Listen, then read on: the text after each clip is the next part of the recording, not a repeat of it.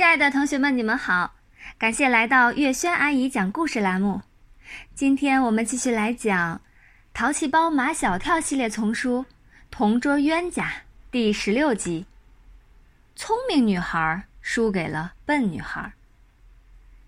马小跳给陆曼曼和夏林果表演魔术，打蛋入杯，结果表演失败，四个鸡蛋一个都没有入杯，全落在地上，摔了个稀巴烂。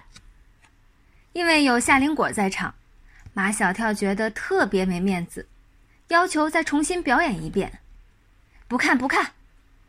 陆曼曼又不耐烦了：“马小跳，你爸爸妈妈到底什么时候回来呀？”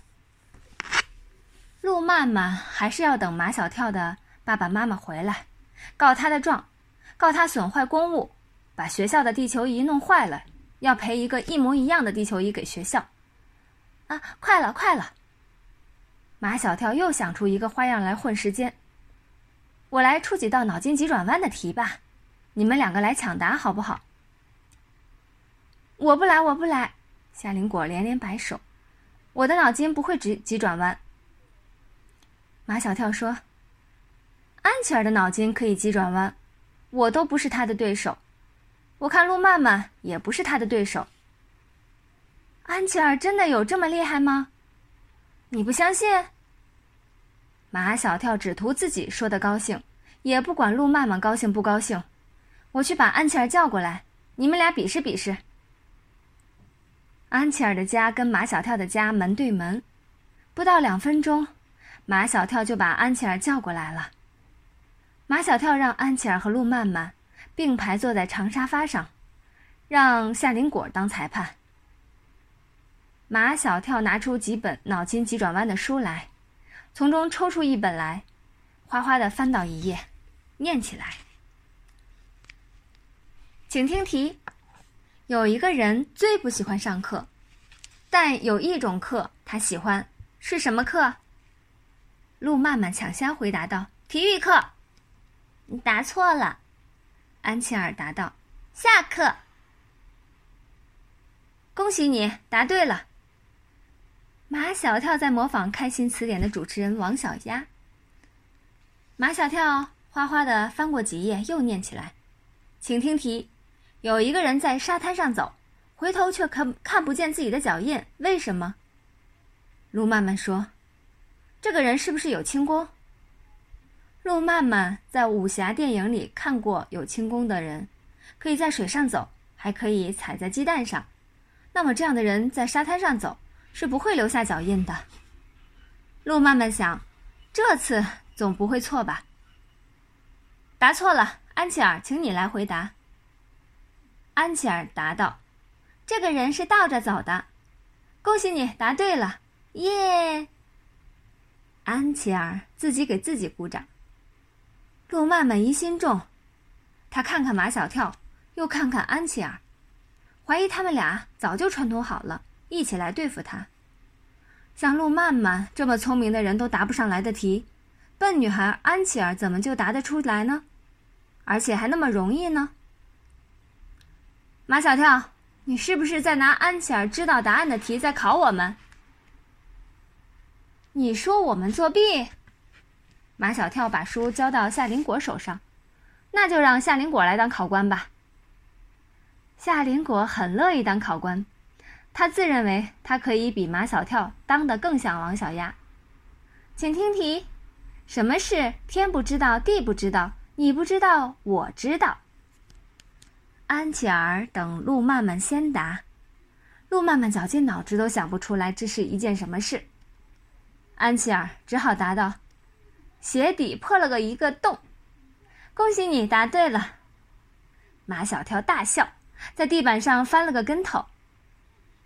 请听题：一个从飞机上摔下来，一个人从飞机上摔下来，却没有摔伤，这是为什么？我知道，陆曼曼十分有把握地说：“这个人是橡皮人。”不对，夏林果提示道：“这个人是个真人，不是橡皮人。”陆曼曼不服，只有橡皮人才可以从飞机上那么高的地方摔下来，不会摔坏。安吉尔说：“飞机没有起飞，人从上面摔下来也不会摔坏。恭喜你答对了。死脑袋，怎么就没有想到呢？路曼曼懊悔不已，使劲儿的拍着自己的脑袋瓜。看路曼曼那么较真，夏林果有点怕了。他小心翼翼的问路曼曼：“我们结束吧？”“为什么要结束？”路曼曼天生不服输。“我就不相信，我连安琪儿都比不过。”请听题：上课的铃声响了，却没有一个同学在教室里，是怎么回事儿？上体育课。恭喜你，路曼曼答对了。夏林果跑过去和路曼曼热烈拥抱，路曼曼信心倍增。夏林果往下念，请听题：火箭为什么跑得那么快？安琪儿抢答道：“因为他屁股着火了。”恭喜你答对了。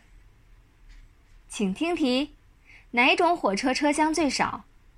安琪儿抢答道：“旧火车。”恭喜你答对了，请听题：一间房子到处都在漏雨，却没有一个人被淋湿，为什么？安吉尔抢答道：“是一间空房子。”恭喜你答对了，请听题：不玩了，不玩了！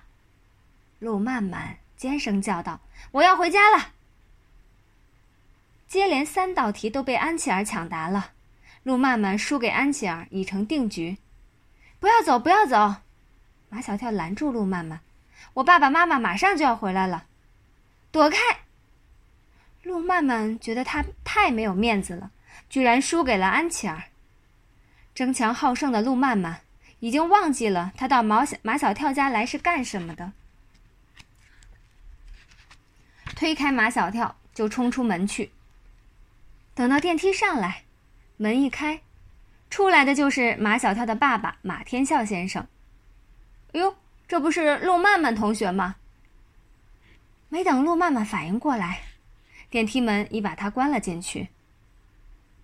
爸爸，人家陆曼曼一直在等你回来。那怎么我一回来他就走了呢？你问他。马小跳指着安琪儿，是他把路曼曼气走的。好了，这一集故事我们就讲完了，感谢大家的收听。下一集故事，我们再见啦！